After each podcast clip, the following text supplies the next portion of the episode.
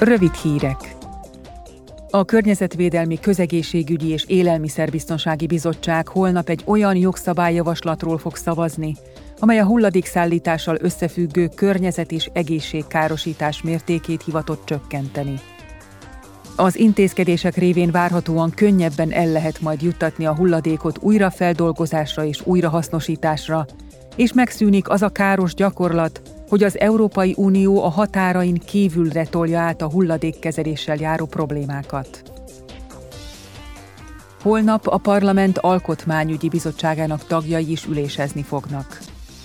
Egy sor javaslatot készülnek elfogadni annak érdekében, hogy az uniós polgároknak a gyakorlatban is ugyanolyan joguk legyen szavazni és jelöltként indulni az európai választásokon, ha nem származási országukban, hanem egy másik tagországban élnek.